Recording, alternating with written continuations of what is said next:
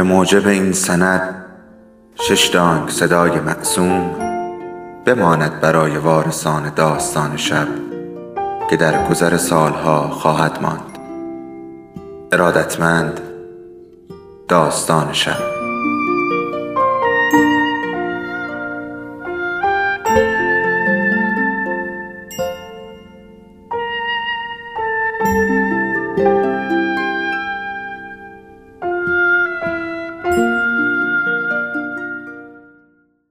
یکی بود یکی نبود.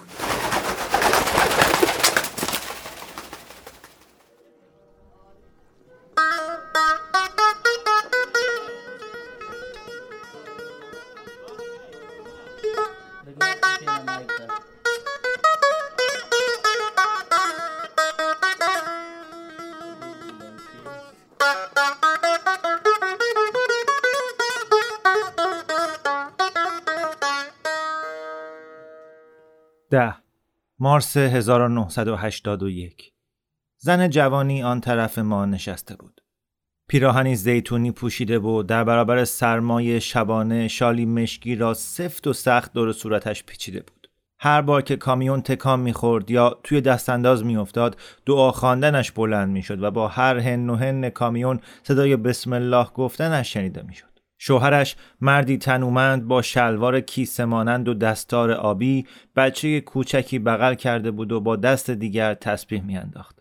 لبهایش به دعایی خاموش می جنبید. عده دیگر هم بودند روی هم رفته دوازده نفر به اضافه من و بابا با چمدانهایی بین پاها همه توی جای بار کامیون روسی کهنه ای که رویش برزند کشیده بودند توی هم چپیده بودیم از وقتی که در نصف شب از کابل بیرون آمدیم دل و روده هم داشت به هم می‌خورد. هرچند بابا هیچ وقت لب تر نکرده بود اما می‌دانستم که ماشین گرفتگی مرا هم یکی از رشته ضعفهای من می‌دانست. هر دو باری که معدم چنان به تب و تاب افتاد که نالیدم این حال را در چهره دست پاچه بابا دیدم. مرد تنومند تسبیح به دست شوهر زن دعاخان که پرسید حالم به هم می‌خورد گفتم بعید نیست. بابا سرش را چرخاند. مرد گوشه برزنت را بالا زد و به شیشه راننده کوبید و خواست بایستد کریم راننده مرد لندو که سیاه چرده با صورت استخوانی و سبیل قیتانی سری جنباند داد زد هنوز به کابل خیلی نزدیکیم. بهش بگو معدش باید قوی تر باشه. بابا زیر لب قوری زد. می‌خواستم بگو بگویم متاسفم اما ناگهان بزاق دهنم ترشح کرد و ته حلقم پر از زرداب شد. چرخیدم و برزنت را بالا زدم و کنار کامیون در حال حرکت بالا آوردم. پشت سرم بابا از مسافران عذرخواهی می‌کرد. انگار که ماشین گرفتگی جنایتی است. انگار 18 ساله که شدی نباید بالا بیاوری. دوباره دیگر بالا آوردم تا کریم موافقت کرد بایستد. بیشتر برای آنکه کامیونش وسیله گذران زندگیش بوی گند نگیرد. کریم در کار قاچاق آدم بود. بردن مردم با یک وسیله نقلیه دور از کابل که ارتش شوروی اشغالش کرده بود به طرف خیشاوندان مطمئن در پاکستان بدل به کسب پررونقی شده بود. کریم ما را به جلال آباد حدود 170 کیلومتری جنوب شرقی کابل می برد تا در آنجا برادرش تور که کامیون بزرگتری داشت با دسته دوم پناهندگان ما را از گردانه خیبر بگذراند و به پیشاور برساند. در چند کیلومتری غرب آبشار ماهیپر بودیم که کریم کامیون را کنار جاده کشید. ماهیپر یعنی ماهی پرنده قله پرتگاهی مشرف به صدی بود که آلمان ها در 1967 برای افغانستان ساخته بودند. من و بابا با اتومبیلش بارها سر راهمان به جلال آباد به این قله آمده بودیم. جلال آباد شهر ها و کشتزارهای نیشکر بود و افغانها معمولا تعطیلات تابستانی را در آنجا میگذراندند. از عقب کامیون پریدم و تلو تلو خوران خود را به خاکریز کنار جاده رساندم. دهانم پر از بزاق شد علامتی از این که استفراغ کردن نزدیک است. افتان و خیزان به لب صخره رسیدم که مشرف به دره عمیق غرق در تاریکی بود. دستها را روی کاسه های زانو گذاشتم و منتظر بالا آمدن زرداب خم شدم. جایی شاخه شکست و جغدی هو کرد. باد نرم و سرد از میان شاخه های درختان وزید و بوته های را که در سراشیب رویده بودند می جنباند. هم همه گنگ آب که در دره می از پایین به گوش می رسید. روی شانه خاکی جاده ایستادم و به فکر ترک کردن خانه ای افتادم که تمام عمر در آن زندگی کرده بودم. انگار که برای تفریح و خوردن چیزی بیرون می‌رفتیم. بشخاب های آلوده به کوفته در ظرفشویی آشپزخانه بود. رخت های چرک توی سرسرا در سبد حسیری قرار داشت. رخت خواب ها نامرتب بود و لباس های کار بابا در پستو آویخته. فرش های دیوارکوب هنوز روی دیوار اتاق نشیمن بود و کتاب های مادرم هنوز در قفسه های اتاق کار بابا. نشانه های گریز ما ناچیز بود. عکس عروسی پدر و مادرم ناپدید شده بود. همچنین عکس رنگ رو رفته پدر بزرگ و سلطان نادرشاه که بالای لاشه گوز ایستاده بودند. دفتر جلد چرمی که رحیم خان پنج سال پیش به من هدیه داده بود هم آنجا نبود. صبح که می‌شد جلال الدین هفتمین مستخدم ما ظرف پنج سال شاید خیال می‌کرد برای گردش یا رانندگی رفته ایم به او چیزی نگفته بودیم. در کابل دیگر نمی‌شد به کسی اعتماد کرد. مردم با تطمیع و تهدید برای هم خبرچینی می‌کردند. همسایه برای همسایه فرزند برای پدر و مادر برادر علیه برادر مستخدم علیه ارباب دوست علیه دوست. یاد احمد ظاهر خواننده افتادم که در جشن تولد 13 سالگیم آکاردئون می‌زد. سوار اتومبیل با دوستی به گردش رفته بود بعد یکی جسدش را کنار جاده پیدا کرد در حالی که گلوله‌ای به پس سرش شلیک شده بود رفقا همه جا بودند و کابل را به دو گروه تقسیم کرده بودند آنهایی که خبرچینی می کردند و آنهایی که نمی کردند. کلک کار در اینجا بود که کسی نمی‌دانست کی جزو کدام دسته است. مثلا وقتی خیاط لباست را اندازه می گرفت اگر تصادفا حرف خلافی از دهانت می پرید ممکن بود کارت به سیاه چالهای پول چارکی بکشد.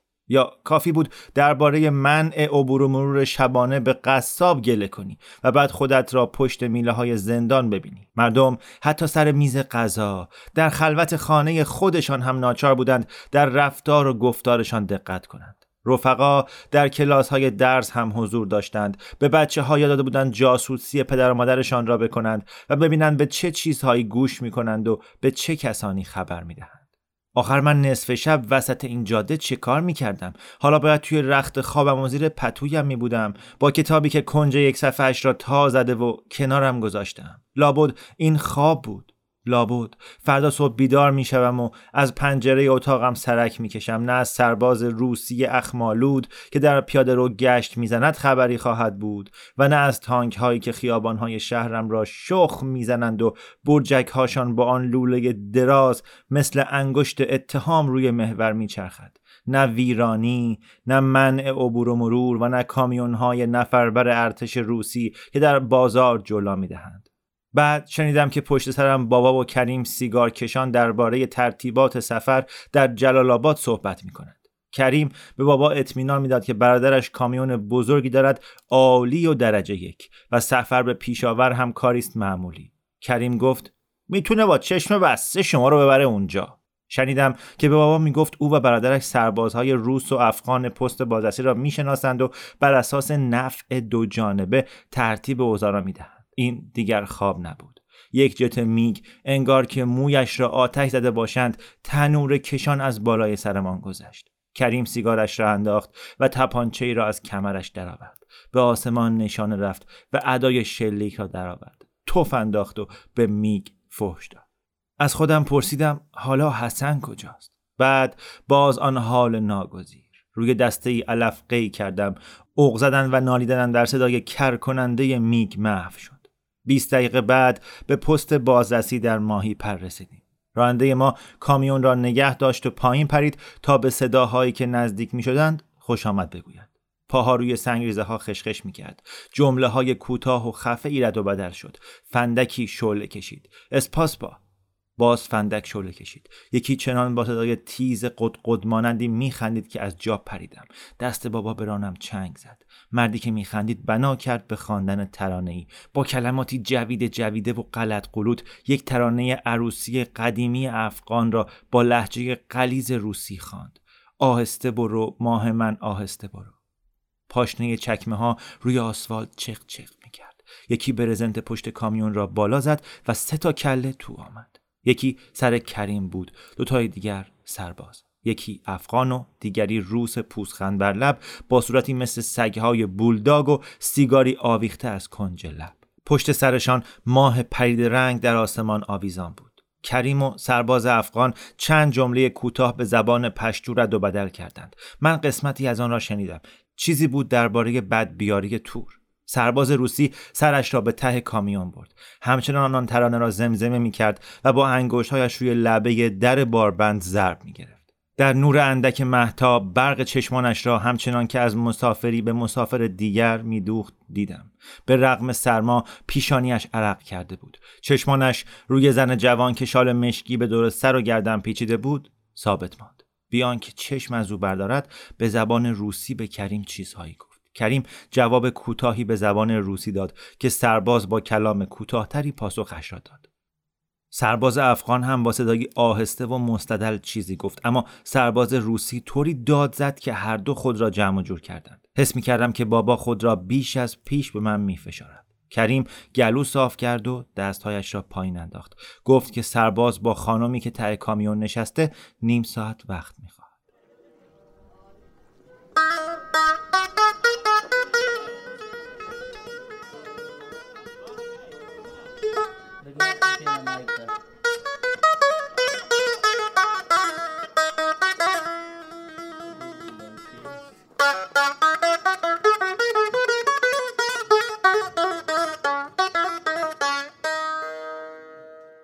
زن جوان شال را بیشتر دور صورتش بست. صورت شوهر به اندازه ماهی که بالای سر بود کم رنگ شد. به کریم گفت از جناب سرباز صاحب کمی لطف و مرحمت بخواهد. شاید خودش هم خواهر و مادر یا شاید زنی داشته باشد. سرباز روس به حرف کریم گوش داد و با داد یک ریز بد و بیراه گفت. کریم گفت به این قیمت می‌ذاره رد بشیم. جرأت نکرد به چشم شوهر زن نگاه کند. شوهر گفت ولی ما که پول خوبی دادیم سهم اونم کم نیست کریم با سرباز روسی حرف زد میگه میگه هر قیمتی مالیاتی داره. در همین موقع بابا بلند شد. نوبت من بود که به رانش چنگ بزنم اما بابا آن را از چنگم رها کرد و پایش را کناری کشید. وقتی ایستاد جلوی نور ماه را گرفت. می‌خوام از این مرد چیزی بپرسم. این حرف را به کریم زد اما یک راست توی چشمان سرباز روسی نگاه کرد. بپرس حیاش کجا رفته؟ آنها حرف زدند. میگه میگه این جنگه. توی جنگ شرم و حیا معنی نداره. بگو اشتباه می‌کنه. جنگ منافاتی با آبرو نداره. حتی بیشتر از زمان صلحونو میطلبه. قلبم پرپر می‌زد. با خودم گفتم همیشه باید قهرمان باشی. یک بار هم که شده نمی‌توانی از آن بگذری. می‌دانستم که نمی‌تواند چنین چیزی در سرشتش نبود. مشکل اینجا بود که سرشتش نزدیک بود همه من را به کشتن بدهد. سرباز روسی چیزی به کریم گفت. لبخندی لبهایش را باز کرده بود. کریم گفت آقا صاحب این روسا مثل ما نیستن. نبویی از احترام بردن و نه از شرف. چی میگه؟ میگه میگه خوشش میاد گوله حرومت کنه. تقریبا به اندازه کریم حرفش را نیمه کار گذاشت. اما به طرف زن جوانی که چشم سرباز محافظا گرفته بود اشاره کرد. سرباز سیگار نصف کارش را انداخت و هفت تیرش را از غلاف درآورد. با خودم گفتم پس اینجاست که بابا میمیرد. پس ماجرا از این قرار است. دعاهایی را که در مدرسه یاد گرفته بودم در دل خواندم. بابا گفت بهش بگو اگه هزار تا از اون گولارا هم نسارم کنه اجازه این بیابروی رو نمیدم. در ذهنم صحنه آن روز زمستانی شش سال پیش جرقه زد. من به کنج آن کوچه سرک کشیده بودم. عضلات کپل آصف را می دیدم که با هر تکان منقبض و منبسط می شود چه قهرمان بودم که فقط هرس و جوش بادبادک را می زدم گاهی خودم هم به شک می افتم که واقعا پسر این بابا باشم. سرباز روسی که صورت بولداگ داشت هفت تیرش را بالا برد. گفتم بابا بابا لطفا بشین. و آستینش را کشیدم. به نظرم راستاسی می‌خواد تو رو با تیر بزنه. بابا سخت روی دستم کوبید. تشر زد. هیچی از من یاد نگرفتی؟ رو کرد به سرباز پوزخند بر لب. بهش بگو بهتره با همون گلوله اول منو بکشه. چون اگه سالم بمونم این پدستگ و تیکه پاره می‌کنم. سرباز روز که ترجمه حرف بابا را شنید پوزخندش محو نشد. زامن هفتیرش را کشید. سینه بابا را نشانه گرفت. قلبم به تاپ تاپ افتاد و صورتم را لای دستهایم پنهان کردم. هفتیر به قررش درآمد.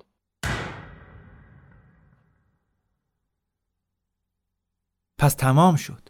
هجده ساله هم و تنها. در این دنیا هیچ کس را ندارم. بابام مرده و حالا باید دفنش کنم کجا دفنش کنم بعد از آن کجا بروم؟ اما همین که لای پلکا را وا کردم و دیدم بابا سر پا ایستاده گرد باد افکار ناتمام که در ذهنم جلو می‌داد متوقف شد. یک افسر روسا کنار بقیه دیدم. از دهانه رو به بالای هفت تیر او بود که دود بلند می‌شد. سربازی که می‌خواست بابا را با تیر بزند هفت تیرش را قلاف کرده بود. پاهایش را می‌کشید. هرگز این جور دلم نخواسته است در عین حال هم بخندم و هم گریه کنم. افسر روسی که موهایش جو گندمی و اش درشت استخوان بود به فارسی دست و پا شکسته حرف زد. از بابت رفتار رفیقش عذرخواهی کرد. گفت روسی آنها را فرستاده اینجا برای جنگ ولی پسر بچند و وقتی به اینجا می‌رسند لذت را در مواد مخدر می‌بینند.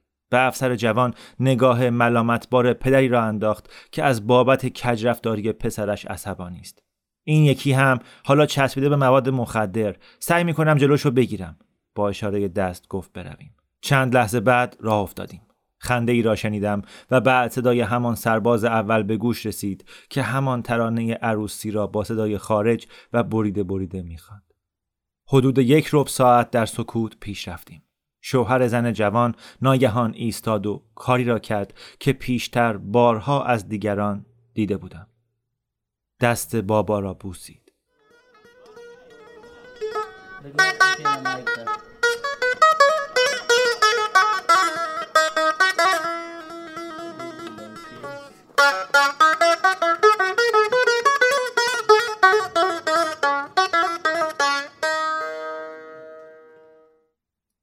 تور بد آورده بود. مگر تصادفا صحبتی را در ماهیپر در این باره نشنیده بودم؟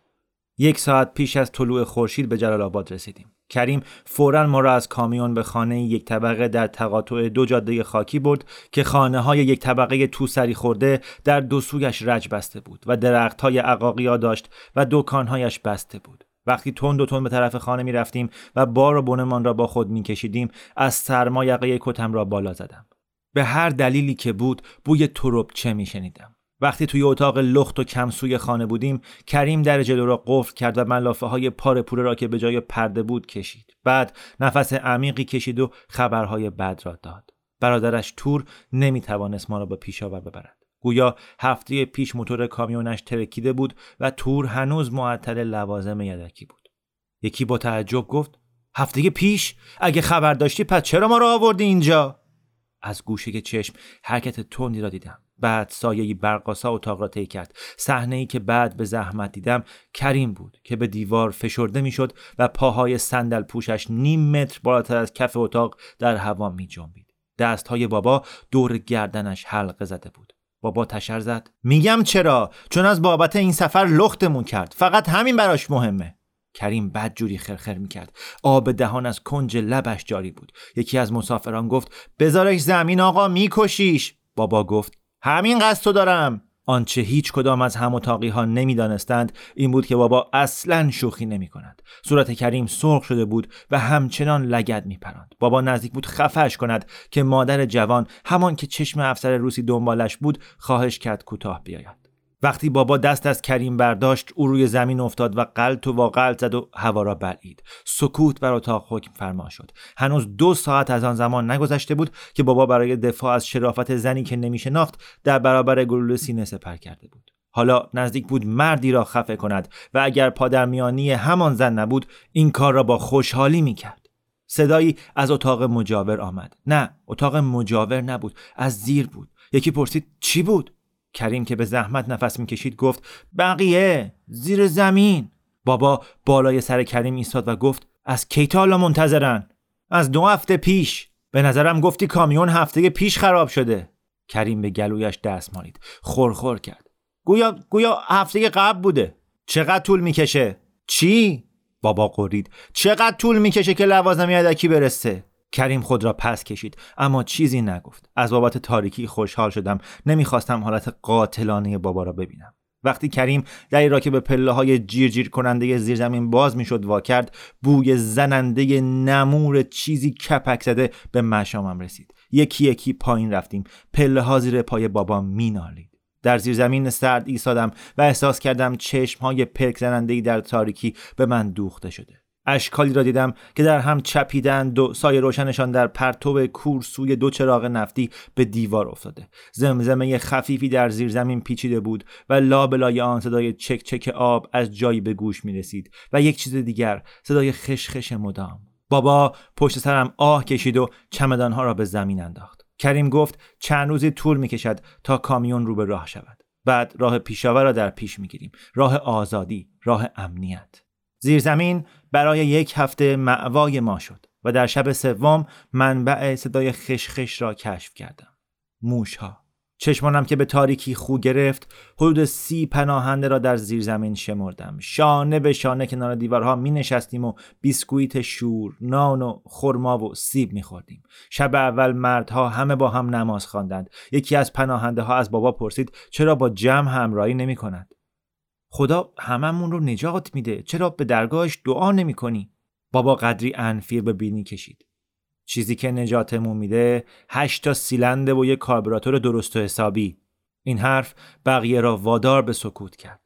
چیزی از اول شب نگذشته فهمیدم دو نفر از مخفی شدگان کمال و پدرش هستند. دیدن کمال که چند قدم دورتر از من نشسته بود سبب یکی خوردنم شد. اما وقتی او و پدرش به طرف ما آمدند و من صورت کمال را دیدم راستی دیدم که کنجاله شده بود. راستی که واژه دیگری برای وصف حالش پیدا نمی کنم. چشمهایش نگاهی پوک به من انداخت و هیچ نشانی از آشنایی نداشت. شانه هایش افتاده بود و گونه هایش چنان تکیده بود که گویی از چسبیدن به های زیرش خسته بود. پدرش مالک سینمایی در کابل بود. برای بابا تعریف کرد که چطور سه ماه پیش تصادفاً گلولی به شقیقه همسرش اصابت کرد و او را به قتل رساند. بعد از حال روز کمال گفت من بعضی قسمت های حرفهایش را شنیدم. نباید میذاشتم تنها می‌رفت. خوش قیافه بود می‌دونی؟ چهار تا سعی کرد دفاع کنه. خدایا گرفتنش. خون ریخت. شلوارش. دیگه حرف نمی‌زنه. فقط ظلم می‌زنه. پس از سپری کردن یک هفته در آن زیر زمین موش کریم گفت کامیونی در کار نخواهد بود. کامیون قابل تعمیر نبود. کریم صدایش را در میان قرولند همگانی بالا برد. یه راه دیگه هم هست. پسر امویش یک تانکر نفتکش داشت و یکی دو بار آدم قاچاق کرده بود. در همان جلالآباد بود و به درد ما می‌خورد. همه جز یک زوج مسن موافقت کردند با او بروند. من و بابا کمال و پدرش و دیگران همان شب رفتیم. کریم و پسر امویش مردی کل تاس با صورت چارگوش به نام عزیز کمک کردند توی مخزن نفت برویم. یکی یکی از نردبان فلزی پشت مخزن بالا رفتیم و توی آن سرازی شدیم. یادم میآید بابا از نیمه راه نردبان پایین آمد و جعبه انفیش را از جیبش درآورد. بعد جعبه را خالی کرد و مشتی خاک از وسط جاده خاکی برداشت. خاک را بوسید و آن را توی جعبه ریخت. بعد جعبه را توی جیب بغل و روی قلبش گذاشت.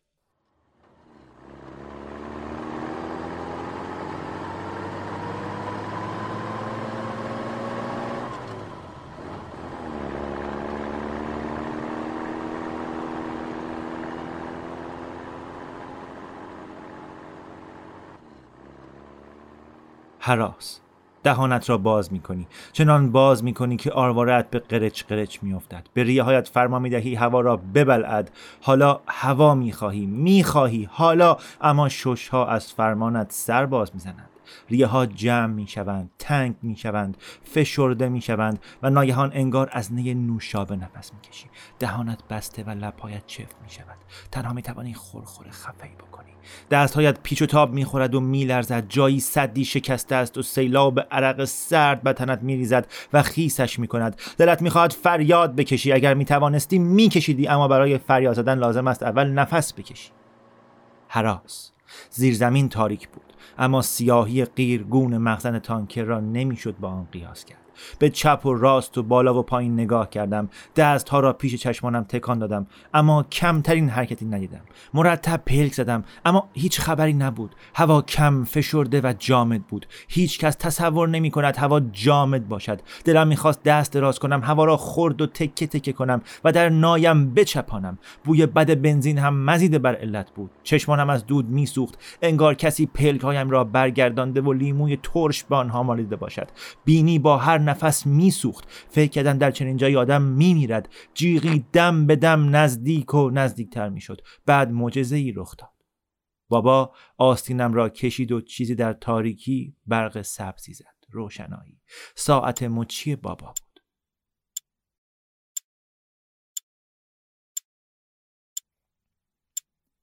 به آن اغربه های سبز شبنما چشم دوختم.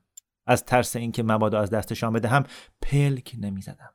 کم کم از دور برم خبردار شدم. نالش ها و دعاهای زیر لب را شنیدم. گریه بچه کوچکی و دلداری گنگ مادرش را شنیدم. یکی آرغ می‌زد. یکی دیگر به شوروی فوش می‌داد. کامیون چپ و راست و بالا و پایین میپرید و سرها به فلز بدنه می‌خورد.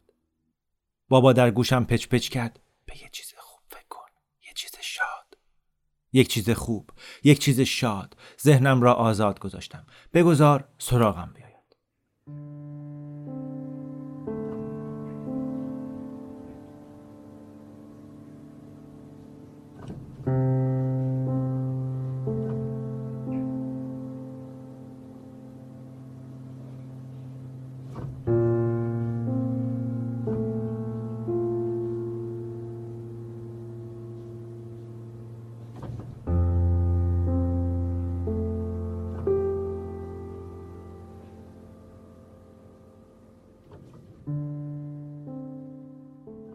عصر جمعه در پغمان. علفزاری وسیع و جا به جا درخت های شاتوت که قنچه کردند. من و حسن تا زانو در میان علف های سرکش ایم نخ را می‌کشم و قرقره در دست های پینه بسته حسن میچرخد. چشم های هر دومان در آسمان به بابلک دوخته شده. حرفی بین ما رد و بدل نمی شود نه اینکه حرفی با هم نداشته باشیم بلکه چون ناچار نیستیم چیزی به هم بگوییم. بین آنهایی که اولین خاطراتشان از یکدیگر است و آنهایی که از یک پستان شیر خوردهاند اوضاع از این قرار است. نسیمی ها را می جنباند و حسن می‌گذارد قرقره بچرخد. بابادک میچرخد پایین تر میآید و بعد ثابت میماند. سایه دوتایی ما روی علف ها میرخصد از جایی بالای دیوار آجوری پست انتهای دیگر علفزار صدای گپ و خنده و زمزمه آب چشمه ای را میشنوم همچنین صدای موسیقی ترانه قدیمی و آشنا به نظرم یا مولا باشد که روی سیم های رباب می نوازند. یکی از بالای دیوار اسمهای ما را صدا می‌زند و می‌گوید وقت چای و عصرانه است. نمی‌دانم چه ماهی یا حتی چه سالی بود. فقط می‌دانم یادش در من زنده است. هدیه‌ای که در گذشته با دقت بسته بندی شده. تاش رنگی خاکستری روی پرده کرباسی سترونی که زندگی ما شده است. باقی سواری تکه پاره های خاطراتی است که می آید و می رود و بیشترش صداست و میگ هایی که قررش کنان از فراز سر میگذرند. رگبار گلوله ها خری که از نزدیک ارعر می کند جلنگ جلنگ زنگوله ها و بعبع گوسفند ها سنگ ریزه هایی که زیر چرخ کامیون قژ قژ می کنند نوزادی که در تاریکی زار می‌زند بوی بنزین استفراغ و گه چیزی که بعد از آن یادم میآید روشنایی کور کننده صبح سحر است. وقتی از نردبان تانکر نفتکش پایین آمدم. یادم میآید رو به آسمان کردم. چشمهایم باز و بسته می‌شد و به طوری نفس میکشیدم که گویی جهان از هوا خالی است. کنار جاده خالی نزدیک گودالی سنگی دراز کشیدم. آسمان خاکستری بامدادی را تماشا کردم و سپاسگزار هوا سپاسگزار نور و سپاسگزار زنده بودن شدم. بابا گفت ما تو پاکستانیم امیر. بالای سرم ایستاده بود. کریم میگه اتوبوسی خبر می‌کنه که ما را به پیشاور ببره. همچنان دراز کشیده روی خاک به سینه قلتیدم و چمدانهای ما را در دو سوی پای بابا دیدم. از لای هفت وارونه بین دو پایش دیدم که کامیون کنار جاده ایستاده است و پناهندگان دیگر از نردبان مخزنش پایین میآیند. آن سوتر جاده خاکی در میان مزارعی که زیر آسمان خاکستری به ورقه های سربی میمانستند پیچ و تاب می‌خورد و پشت یک رج تپه ماهور کاسه مانند محو می‌شد. راه از ده کوچکی میگذشت که در بالای شیب آفتاب زده ای قرار داشت. چشمانم به سوی چمدانهامان برگشت. از دیدن آن به حال بابا قصه خوردم پس از آن همه تب و تاب و خواب و خیال و نقشه ها و ساختن ها و جنگیدن ها همه حاصل عمرش همین بود یک پسر معیوس کننده و دو چمدان یکی جیغ می‌کشید. نه جیغ نمی‌کشید زار می‌زد. مسافرها را دیدم که دور یکی حلقه زدند و تند و تند حرف می‌زنند. کلمه دود را از یکی شنیدم. یکی دیگر هم همین را گفت. زاری بدل به فریادی گلو خراش شد. من و بابا به طرف تماشاگران رفتیم و از میانشان راه باز کردیم. پدر کمال چارزانو وسط جمع نشسته بود و به پس و پیش تاب می‌خورد و صورت خاکستری پسرش را میبوسید. گریا می‌گفت نفس نمی‌کشه نفس نمی‌کشه. تن بیجان کمال بر زانوی پدرش قرار داشت. دست راستش شل و ول با نوای گریه های پدر می جنبید پسرم نفس نمی‌کشه خدایا کمکش کن نفس بکشه. بابا کنارش زانو زد و دست دور شانش حلقه کرد. اما پدر کمال او را کنار زد و به طرف کریم پرید که کنار پسر امویش ایستاده بود. آنچه بعد اتفاق افتاد سریعتر و کوتاهتر از آن بود که بشود گلاویز شدن نام گذاشت. کریم فریاد تعجب زده ای کشید و قدمی به عقب گذاشت. تاب خوردن دستی و لگد دادن پایی را دیدم. لحظه ای بعد پدر کمال هفت تیر کریم را به دست گرفته و ایستاده بود. کریم داد زد منو نزن! اما پیش از آن که هیچ کدام از ما چیزی بگوید یا کاری بکند پدر کمال لوله هفت تیر را در دهان خود گذاشت. هرگز صدای آن تیر را فراموش نمی کنم. یا جهش آن برق و پاشیدن رنگ قرمز را. باز خم شدم و کنار جاده بغ زدم.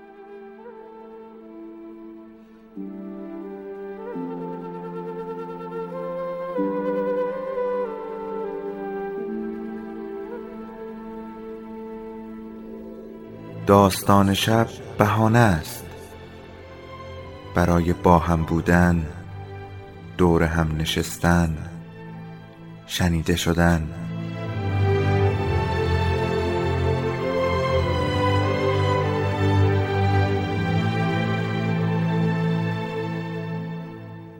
صدای افسانه ها رو میشنویم